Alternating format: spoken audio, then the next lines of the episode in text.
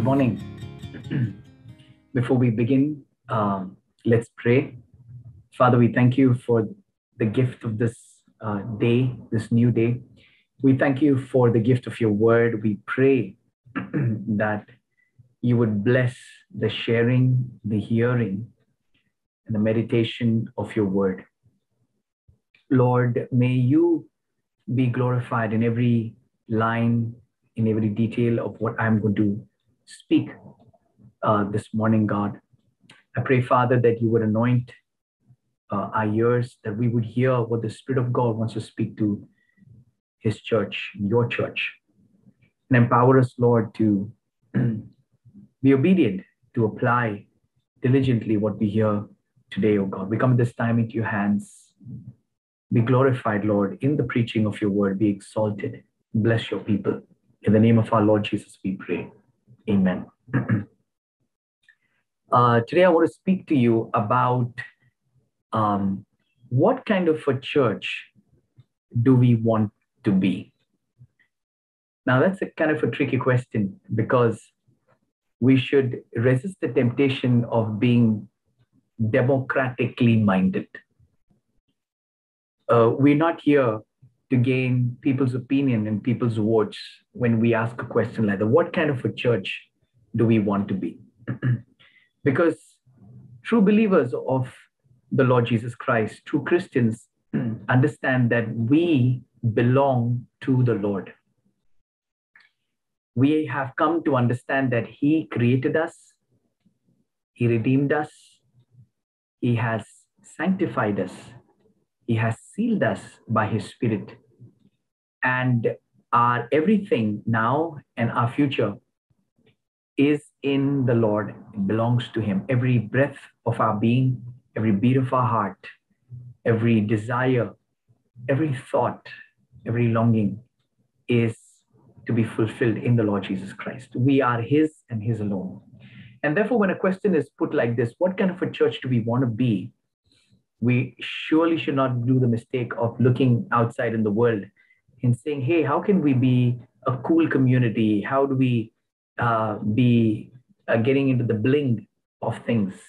We're not here to look for the answer to this question outside in the world.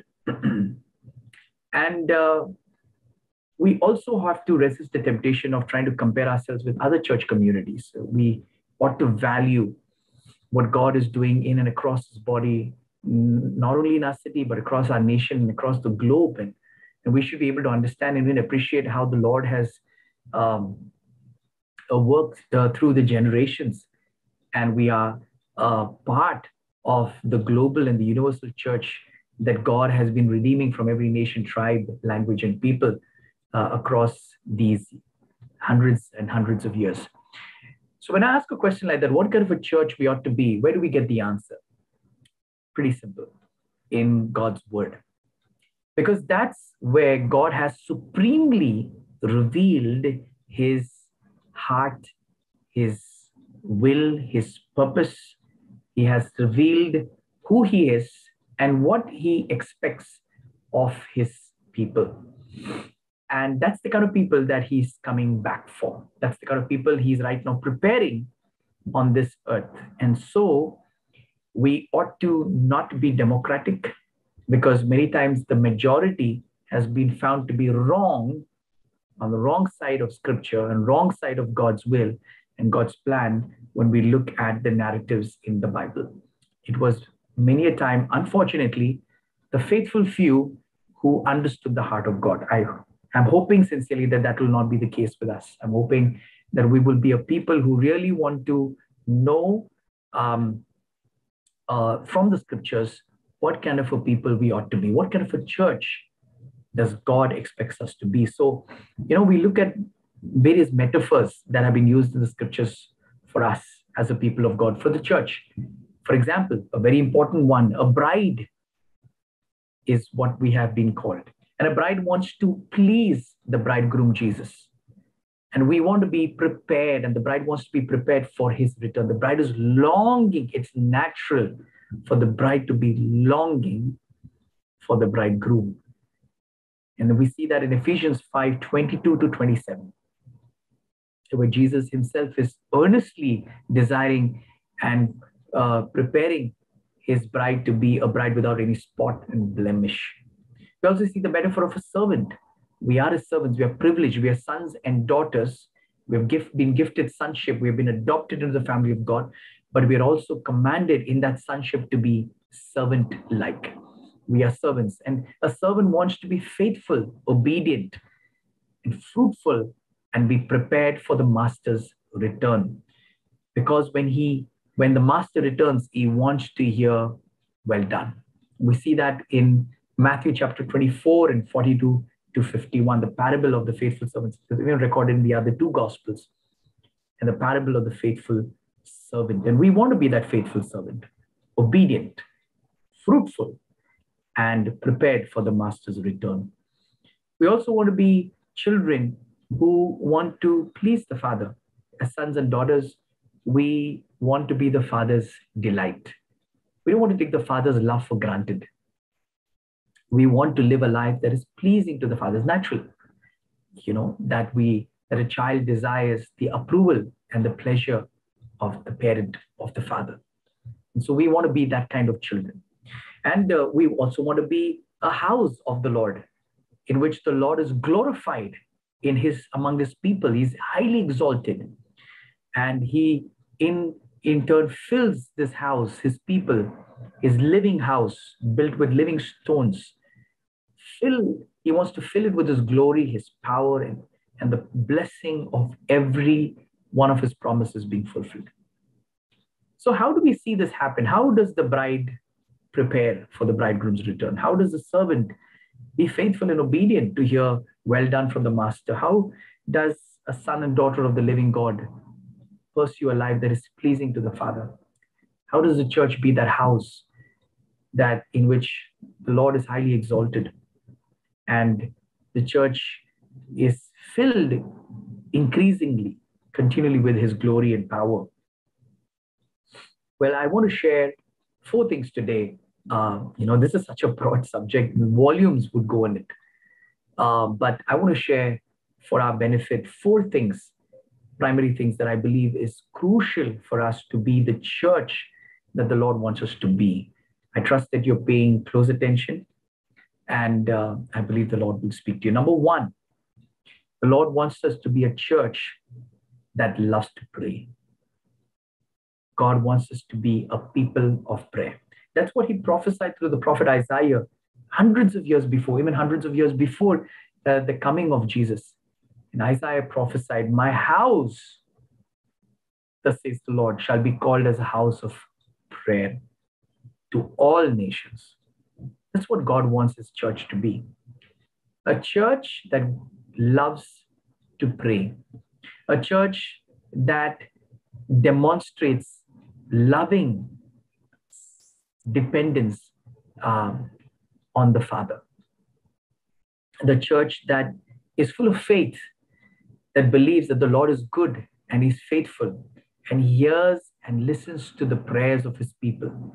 That the Lord, who is not slack concerning His promises, but He will He will hear and answer the, the pleas, the supplications, the intercessions of His people. And so the church must be a house of prayer. And so that's kind of that's the kind of church that God loves, a church that has has made itself, has cultivated a, a love and rhythms and disciplines of prayer, a church that prays all kinds of prayer. You know, I want to encourage you this time to join us for the Friday early morning prayer. It's just for half an hour, and it's a blessing. We even have the monthly worship nights, and we want to have it this month. And I want to encourage you to join in. You know, and you will be blessed. You know, because God answers prayer, beloved. Prayer is an activity that is never in vain. When we pray alone or together, when we pray as families, when we pray as a church community, God hears, beloved. God answers prayer. We see that in scripture repeatedly being emphasized, you know, either through testimonies that are recorded or through explicit promises or through explicit commands of the Lord. You know, we are encouraged, my brothers and sisters, to be a people of prayer. If my people who are called by my name shall humble themselves and pray and seek my face, then I will hear from heaven. Whatever you ask the Father believing in my name, you will receive it. Where two or three are gathered in my name, there am I in the midst of them. If two or three agree for anything here on earth, it will be done by my Father in heaven. The prayers of the righteous avail much. Just a few scriptures that I've put forth right now to remind us that God wants his church to be a church that loves to pray. Join us on Friday mornings. Join us for the worship nights. You know, we've encouraged the life groups to form Caleb prayer groups. You know, within the life group, get into groups of twos and threes and get on a call during the week and pray for one another. How many of you would love for your brother and sister to pray for you, to hear what you're going through, to pray for your needs, to pray for God to use you mightily, to pray for God to work in you and through you, to pray for the salvation of your loved ones, of your oikos? Why don't you form these Caleb prayer groups in your life groups? Those of you who have stopped, restarted, those of you who have not formed such a group, you know, discuss with your respective pastors and form these Caleb prayer groups. Let's increase prayer in quantity and quality. You can never pray less, beloved. You can never pray, uh, sorry, you can never pray more. You've not, you can never pray too much. Oh, I've prayed too much. No. You can always pray. There's always scope for prayer to increase in quality and in quantity. So I want to encourage us to be a church that loves to pray. Secondly, to be a church that loves truth. No, we rarely hear of that. You know, one of the characteristics that is mentioned in the book of Acts about the church is that it's the pillar of truth. The God is truth. God is the God of truth. Jesus is the way, the truth, and the life. And we, as his disciples, ought to be lovers of truth. You know, one of the marks of the last days is that people will love lies, people will love falsehood. But we ought to be a people who love the truth, beloved. We've got to be truth seekers. And so, beloved, we should play, place high value for the reading, the meditation, and the study of God's word because in there, in that, we find the truths that God wants us to know and live by. So I want to encourage us to be a people who study the word. Love God with all your heart, with all your soul, with all your mind, with all your strength. Employ your heart, your mind to feed and feast on God's word. Make deep studies, beloved. Don't be satisfied with superficial flipping of the pages and just reading little bit here and there, you know, uh, haphazardly, uh, impromptu, you know, unsystematically it won't take us anywhere. It'll be seen in our life. It'll be seen in the way our lives are so wayward and uh, so meaningless and fruitless. Beloved, when the roots of our life go deep into God's word, into his truths, we shall be like a tree that's planted by the rivers of water, which will bring forth much fruit and lasting fruit in due seasons. We should also, therefore, be a people who preach the gospel because that is the most important truth. It's because of that truth that we are saved, that we have received the gift of repentance and new life. We are born again and we have been adopted into the family of God and we have the hope and the assurance of eternal life in Jesus. And therefore, we earnestly desire others to know the truth who don't know the truth, beginning with our loved ones, friends, and colleagues church that loves the truth will always preach the gospel because we want others who don't know the truth to know the truth. We are restless in a way. And in many ways, till the time the truth is not made known. Also, you know, we ought to not tolerate false teachings. Beloved, that's one of the biggest challenges that church has always faced in history, as recorded but all the more in these last days, we will have to be alert. See, beloved, so many of us go on to social media. We go on to YouTube and listening to preachers and Bible teachers. Some, some of them are questionable, a significant number of them. I won't take names. But beloved, Jesus takes that seriously. In Revelation 2 2, Jesus rebuked the church for tolerating false teaching. So, beloved, we've got to be careful that we are rooted and grounded in the truths of God's word. We've got to be able to have some understanding of hermeneutics, the, the science of interpreting scripture soundly. If our doctrine is sound, our lives will be sound. If our doctrine is unsound and unhealthy, our lives will be unhealthy. So we got to be careful about false teachings. And you know, some of us are tripping on false teachers and you know preachers and we don't have a personal study of God's word. And that's dangerous. And so, beloved, I want to encourage you to pursue your own personal Bible study. You know, get in touch with the pastors. We'll help you, give you some thoughts, share some thoughts and tools with you how to study the word prayerfully and systematically so that you will grow in the truths of God's word in knowledge and in application. So, beloved, we ought to be a church that loves the truth and loves truth. And we want to make the greatest truth known passionately and consistently, and that is the gospel. We also, thirdly, ought to be a church that loves and pursues holiness. Beloved, scripture is very clear. Holy, holy, holy is the Lord God Almighty. Our God is holy, beloved. And blessed are the pure in heart, they shall see the Lord.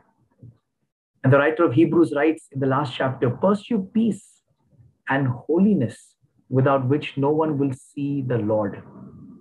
Beloved, don't take this lightly.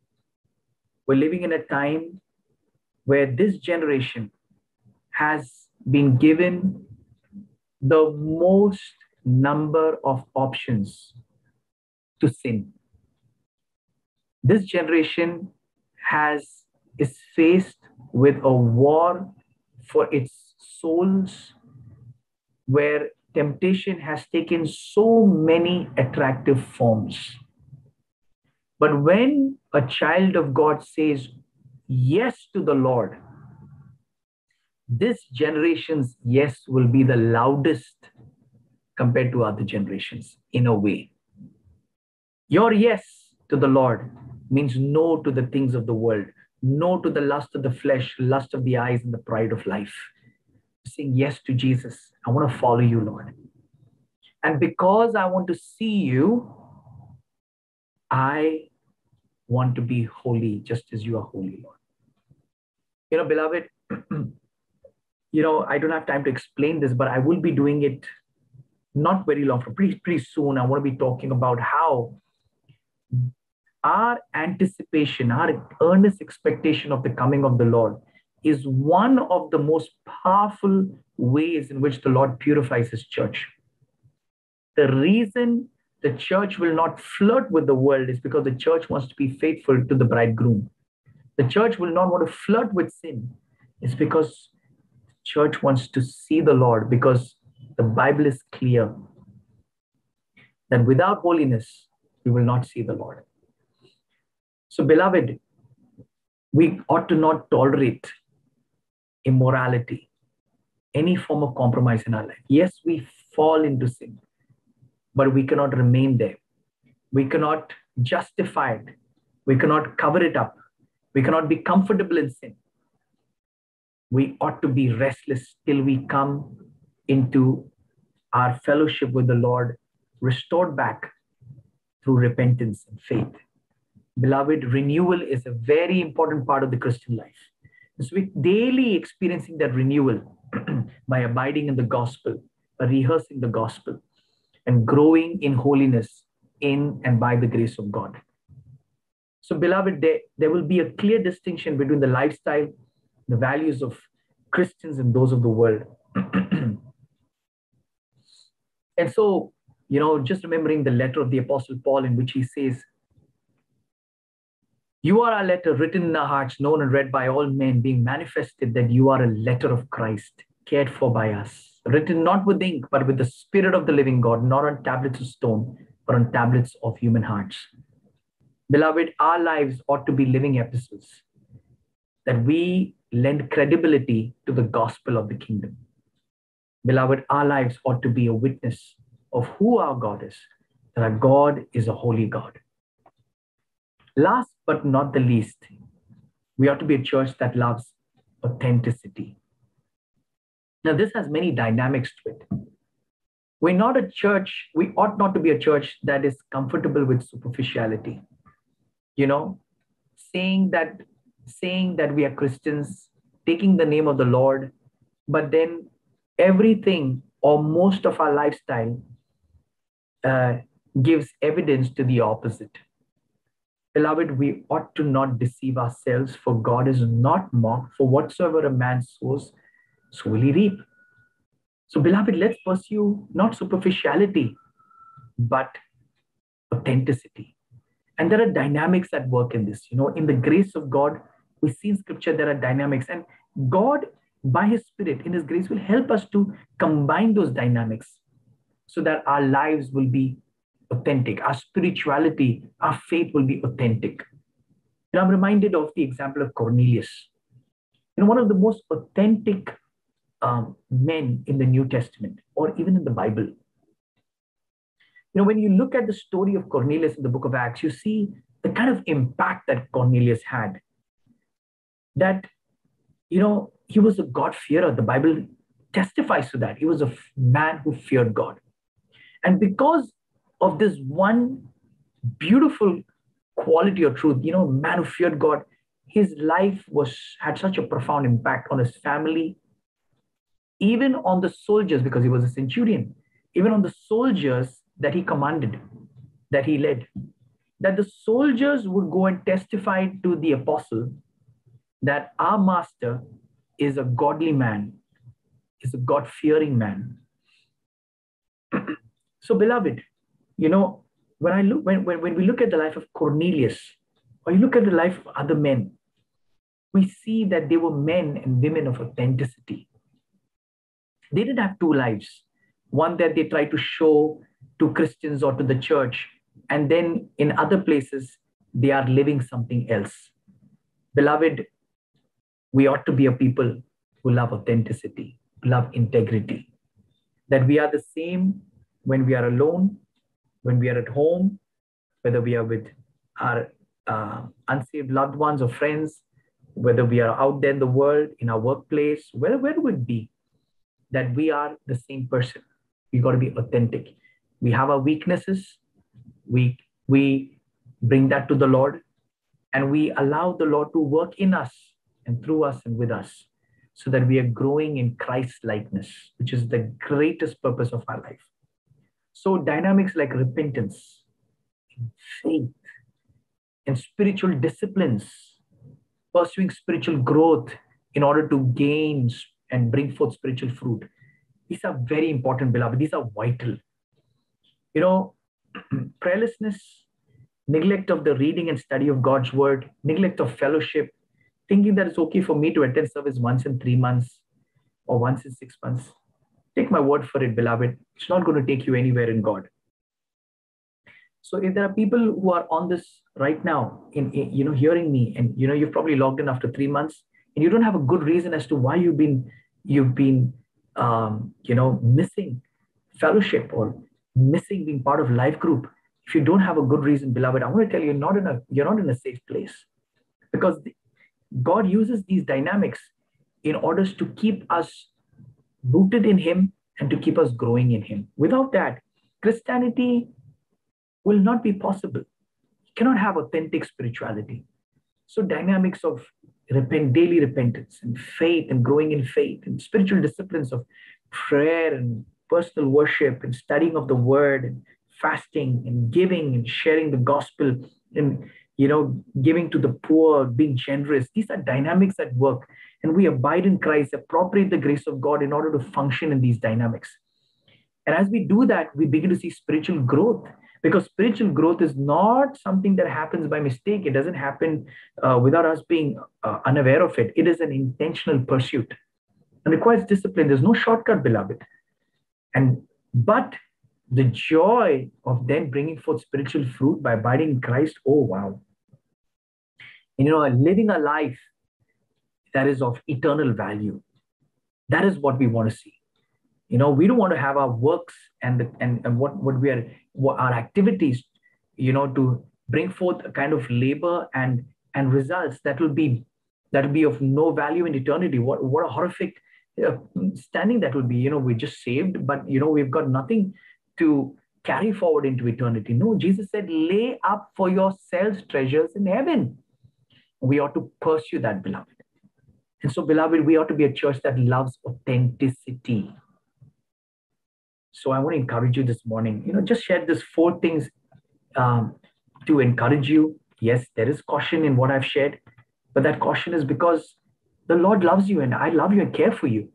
And I want to see that, you know, we continue to grow and uh, grow in Christ. And for that, we got to be heading in the right direction. And so I want to repeat number one, we ought to be a church that loves to pray. Beloved, join us for the Friday morning meetings, join us for the worship nights. Form those Caleb prayer groups in your life groups. Dedicate time every week in your life group to pray for each other, to pray for your, your unsaved loved ones and friends and colleagues. You know, believe God for results when we move into the next season of Alpha in, Jan 22. And uh, my house shall be called as a house of prayer. Let's see that fulfilled in our church. Secondly, we ought to be a church that that that loves truth. We ought to be a church um, uh, that you know preaches the gospel and, and and you know wants people to know the truth that we are abiding it. We also not we also ought to be a church because we love the truth. We cannot tolerate false teachings, and uh, we got to be careful of what we are hearing and viewing we also ought to be a church that pursues holiness. This is so important, beloved. We ought to be a church that pursues holiness. And uh, we, we, we see that in scripture clearly that without holiness, no one will see the Lord. Our lives ought to be that living epistles that lend credibility to the gospel. Fourthly, we ought to be a church that loves authenticity. Our spirituality should be authentic. You know, the dynamics of repentance, faith, spiritual disciplines at work daily and weekly basis, being in fellowship, being part of the church, being part of life groups, being in, in godly relationships, so that we are pursuing authentic spiritual growth to bring forth spiritual fruit, lasting spiritual fruit. So God bless you, brothers and sisters. Um, you know, may we continue to grow in the grace of God. We are in we're, we're, we're in such a um, pivotal phase in this generation, in this in this time of the timeline of the human race. Um, we know one thing that the coming of the Lord is nearer than what it ever was. When we don't know exactly, but we know in the light of God's word that the coming of the Lord is near. So work out your salvation with fear and trembling. Very soon, um, everything will come to a closure and especially our lives. Be sober minded, be vigilant. I don't want to exaggerate and hype it up. Beloved, don't take the grace of God for granted. Continue to grow in the grace of God. And yes, a church that um, is pleasing to the Lord is a church that even loves one another and loves people. And I want to encourage you to connect with each other, care for each other. You know, let us be a people that truly demonstrate sacrificial love for our brothers and sisters. You know, Jesus said that by this the world will know that you are my disciples by your fervent love for one another, John 17, 23. So I want to encourage you, beloved, that uh, we love one another, care for one another, connect with people during the week, your brothers and sisters, but don't be loners. And uh, I believe that as we pursue these things, we will be the church that God wants us to be. The Lord bless you. The Lord make his face to shine upon you and your precious family. Have a blessed week. Be strong in the grace of our Lord Jesus Christ. Amen.